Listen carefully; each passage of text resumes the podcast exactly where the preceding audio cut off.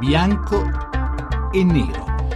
Le 18 e 13 minuti, benvenuti a Bianco e Nero. Questa sera parliamo di scuola, se ne parla da giorni. Ci sono manifestazioni che invadono le città italiane, il governo è in scontro con studenti, insegnanti, sindacati, famiglie, genitori, insomma il mondo della scuola sembra essere nel caos a causa del tentativo del governo di portare a termine, di condurre in porto la famosa riforma della buona scuola che Renzi annunciò tra le primissime cose a cui mettere mano per cambiare la direzione del paese. La madre, forse la madre di tutte le riforme. Eppure è una riforma che ha incontrato moltissimi scogli e che appare essere osteggiata praticamente da tutti, tranne che da coloro che l'hanno proposta. E noi oggi ci occupiamo di scuola aggiungendo però le tante voci che abbiamo messo in campo qui a Radio 1 e anche a Bianco e Nero nelle varie trasmissioni, un po' più da vicino la voce degli studenti che sono stati protagonisti del, eh, dello sciopero, della manifestazione dello scorso martedì, moltissimi in piazza con molte sigle, mo- molti cartelli, molto colore per raccontare la loro mh, delusione, la loro, il loro scontento questa riforma. Ovviamente quindi insieme a Danilo Lampis che è coordinatore nazionale dell'Unione Studenti che saluto, buonasera. Buonasera a tutti voi. Ci sarà anche la voce del governo nella persona dell'onorevole Davide Farone, Partito Democratico, sottosegretario appunto al Ministero dell'Istruzione. Buonasera onorevole Farone. Buonasera a voi. Di questo parleremo in questa puntata, spero anche con il vostro aiuto. Seguiteci e poi 800 05 05 78 diteci la vostra su questa buona scuola. È davvero buona o no e perché sembra non piacere a nessuno? E ne parliamo con i nostri ospiti subito dopo aver sentito la scheda di Daniele Mecenate. In piazza durante la manifestazione del 5 maggio c'erano anche loro ed erano in tanti. 100.000 studenti si sono uniti al coro dei no contro il provvedimento del governo chiamato la buona scuola. Eppure di loro, che in fin dei conti sono i diretti interessati, delle loro richieste finora se ne è parlato poco. Ieri le associazioni studentesche sono state convocate nella sede del PD per essere finalmente ascoltate e hanno potuto dire la loro chiedono che il provvedimento del governo sia ritirato e che si adotti un decreto legge per le assunzioni dei docenti, che si torni indietro sulla figura del preside manager, ma soprattutto che la scuola sia davvero una scuola per tutti, senza fondi pubblici per le scuole private o finanziamenti privati per le scuole pubbliche. Quindi no agli sgravi fiscali per gli istituti paritari e no al 5 per 1000 per quelli pubblici di cui beneficerebbero solo le scuole più ricche. Vogliamo una scuola buona per davvero, insistono gli studenti che avvertono, se non ci daranno ascolto, quello del 5 maggio sarà solo un assaggio. Il governo come risponderà? Stiamo lavorando per migliorare e integrare il testo, fa sapere la ministra dell'istruzione Stefania Giannini, ma la linea in sostanza non cambierà. Intanto il provvedimento marcia a grandi passi verso la discussione in aula e si prevede che sarà varato entro metà giugno. Come finirà questo braccio di ferro tra studenti e governo? I ragazzi hanno ragione o si tratta di un'altra delle solite proteste che scatta quasi inevitabilmente ad ogni riforma della scuola? Le loro proposte saranno ritenute utili e prese in considerazione da chi si deve occupare del loro futuro oppure no? Bianco o nero? Eccole le tante domande di questa puntata di Bianco e Nero dedicata alla scuola con Davide Faraone, sottosegretario al Ministero dell'Istruzione, e Danilo Lampis, coordinatore nazionale dell'Unione Studenti. E comincerei con Faraone per chiedergli se insomma, il governo, lei personalmente, insomma, il Ministero, è stato impressionato, vorrei quasi dire spaventato dalla manifestazione di martedì scorso.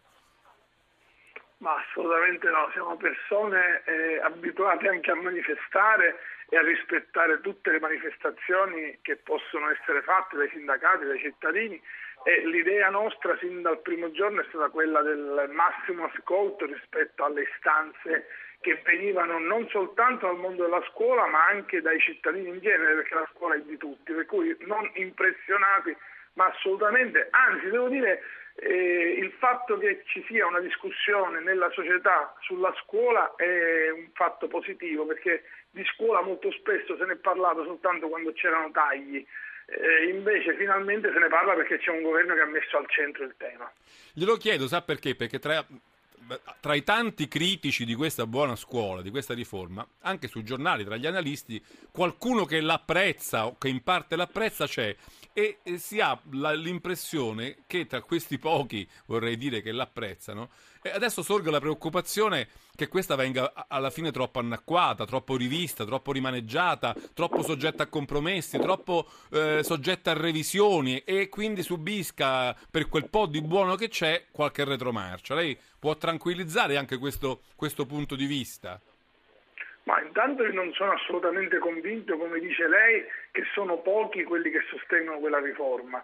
Eh, io credo che nella società complessivamente, quindi non soltanto fra chi fa la vita della scuola, nella società complessivamente noi abbiamo un grosso consenso su questa riforma. È chiaro che quando si propongono grosse riforme c'è sempre lo spirito a volte di conservazione, a volte la preoccupazione, ma questo non vuol dire che noi ci si ferma. Abbiamo fatto l'Italicum nonostante c'era il caos perché non si voleva cambiare sul sistema elettorale, abbiamo fatto la riforma del Job Act, noi siamo il governo delle riforme, non siamo lì per galleggiare, per cui eh, l'impianto della riforma rimane in piedi, dopodiché se c'è qualcosa che possiamo modificare per eh, andare incontro a alcune richieste utili che ci vengono fatte non c'è nessun problema, ma l'impianto, l'autonomia, la valutazione e la responsabilità saranno sempre al centro di questa riforma. Danilo Lampis, la manifestazione di martedì ha avuto gli effetti che speravate? Si è aperta una finestra di ascolto da parte del governo nei confronti delle ragioni e delle posizioni degli studenti? Guardate, eh, si è aperta una, una finestra di ascolto, ma non uh, di effettiva volontà di cambiamento, a nostro avviso, perché uh, noi non dimentichiamo gli ultimi mesi uh, che al di là di quello che può dire Faraone, noi pensiamo che abbiano dimostrato una cosa, che il governo ha evidentemente fatto una proposta ed è legittimo che faccia delle proposte, è che la proposta è stata eh, anche messa sotto consultazione, la consultazione non è andata benissimo, cioè per quanto ci riguarda hanno preso parte veramente un numero esiguo di studenti, mentre le piazze studentesche che hanno portato tantissimi studenti a manifestare non soltanto il proprio dissenso, perché io vorrei anche spezzare una lancia a, fa- a favore degli studenti che sono scesi in piazza, ma anche tante proposte le piazze non sono state ascoltate. Io penso uh, che uh, prima, prima, di porre in discussione una proposta il governo avrebbe dovuto ascoltare già le tante richieste le tante idee e quando si dice che uh, c'è, c'è, consenso sulla riforma, beh, io penso che la mobilitazione che ha prodotto lo sciopero generale perché chiaramente noi non siamo fissati con le scadenze ma guardiamo al processo complessivo non ha, non ha eh, palesato soltanto una evidente invece eh, contrarietà maggioritaria all'interno del Paese eh, rispetto alla riforma, ma anche, ha palesato anche delle, delle, delle, richieste che secondo noi sono di buon senso. Cioè, dal, eh, per quanto ci riguarda, eh, è vero che all'interno della riforma oggi si è aperto un dialogo con il Partito Democratico anche nella giornata di ieri rispetto a dei miglioramenti. Siete stati ricevuti dal Presidente Orfini, no? Sì, siamo stati ricevuti. Ha, fu- ha funzionato questo incontro? È stato, noi, è stato noi, cordiale, abbiamo, è noi, abbiamo portato, noi abbiamo portato le nostre rivendicazioni, però evidenziando le questioni di metodo, perché in questo momento non ci interessa eh, ragionare di piccoli aggiustamenti, ma se lo sciopero generale e la mobilitazione deve essere considerata a pieno, noi meritiamo invece un ascolto più ampio sulle priorità della riforma, perché io penso che se un governo appunto deve dare risposte al, a un qualcosa che diventa maggioritario, deve anche rimettere in discussione completamente la riforma. Allora bloccare la discussione del DDL, ri- riaprire un processo democratico, perché tra l'altro tantissime, se si legge il disegno di legge anche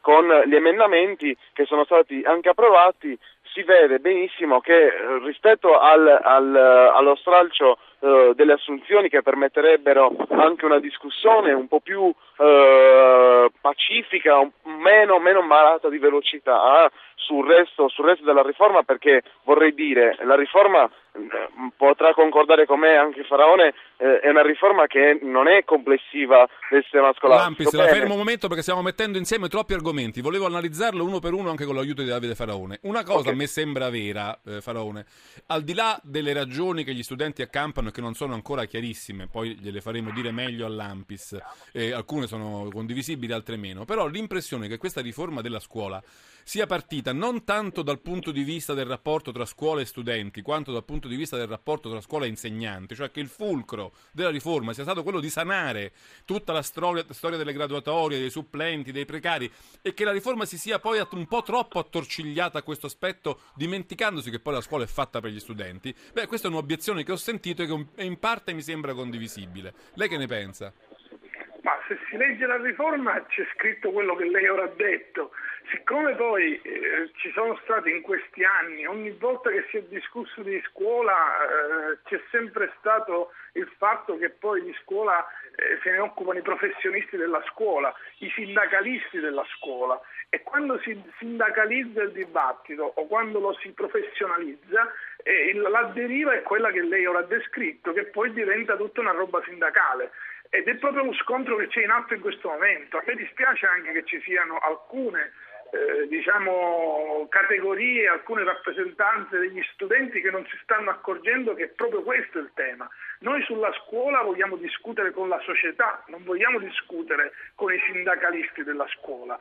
Quando parliamo di dare più insegnanti alle scuole, non lo facciamo per risolvere soltanto un problema del precariato che c'è ed è un fatto sociale, lo facciamo per abolire le supplenze brevi che fanno sì che la didattica non funzioni, lo facciamo per far funzionare l'autonomia, che vuol dire il maggiore e il migliore insegnamento per gli studenti, abbiamo inserito il curriculum dello studente, abbiamo inserito una serie di eh, il, la legge delega sul, sul, diritto allo studio, ci sono tutta una serie di questioni che riguardano gli studenti che noi vorremmo si discutessero nel merito, anche nell'intervento che ha fatto poco il rappresentante dell'USU, c'è sempre un ragionamento di metodo. Noi ci dobbiamo sempre fermare, dobbiamo sempre aprire tavoli. C'è il Parlamento che sta discutendo un disegno di legge che è stato online per intere settimane, si è discusso per settimane, abbiamo organizzato assemblee nelle scuole, ora si sta discutendo in commissione Ragioniamo di merito, proponeteci qualcosa, non diteci soltanto fermatevi, rallentate, fermatevi, rallentate, perché ci si è fermati e si è rallentato già per troppi anni in questo Paese. Abbiamo bisogno di fare le cose, per cui l'invito che facciamo anche all'organizzazione degli studenti è diteci cosa volete inserire nel testo, proponeteci nel merito, non chiedeteci di fermarci. E manca poco al GR regionale e io vorrei tornare da Danilo Lampis per eh, fargli raccogliere la sfida di Faraone, cioè che riuscisse a dirci 2, 3, 4, 5 punti precisi di cose che secondo lui possono o debbono essere cambiate all'interno di questa riforma.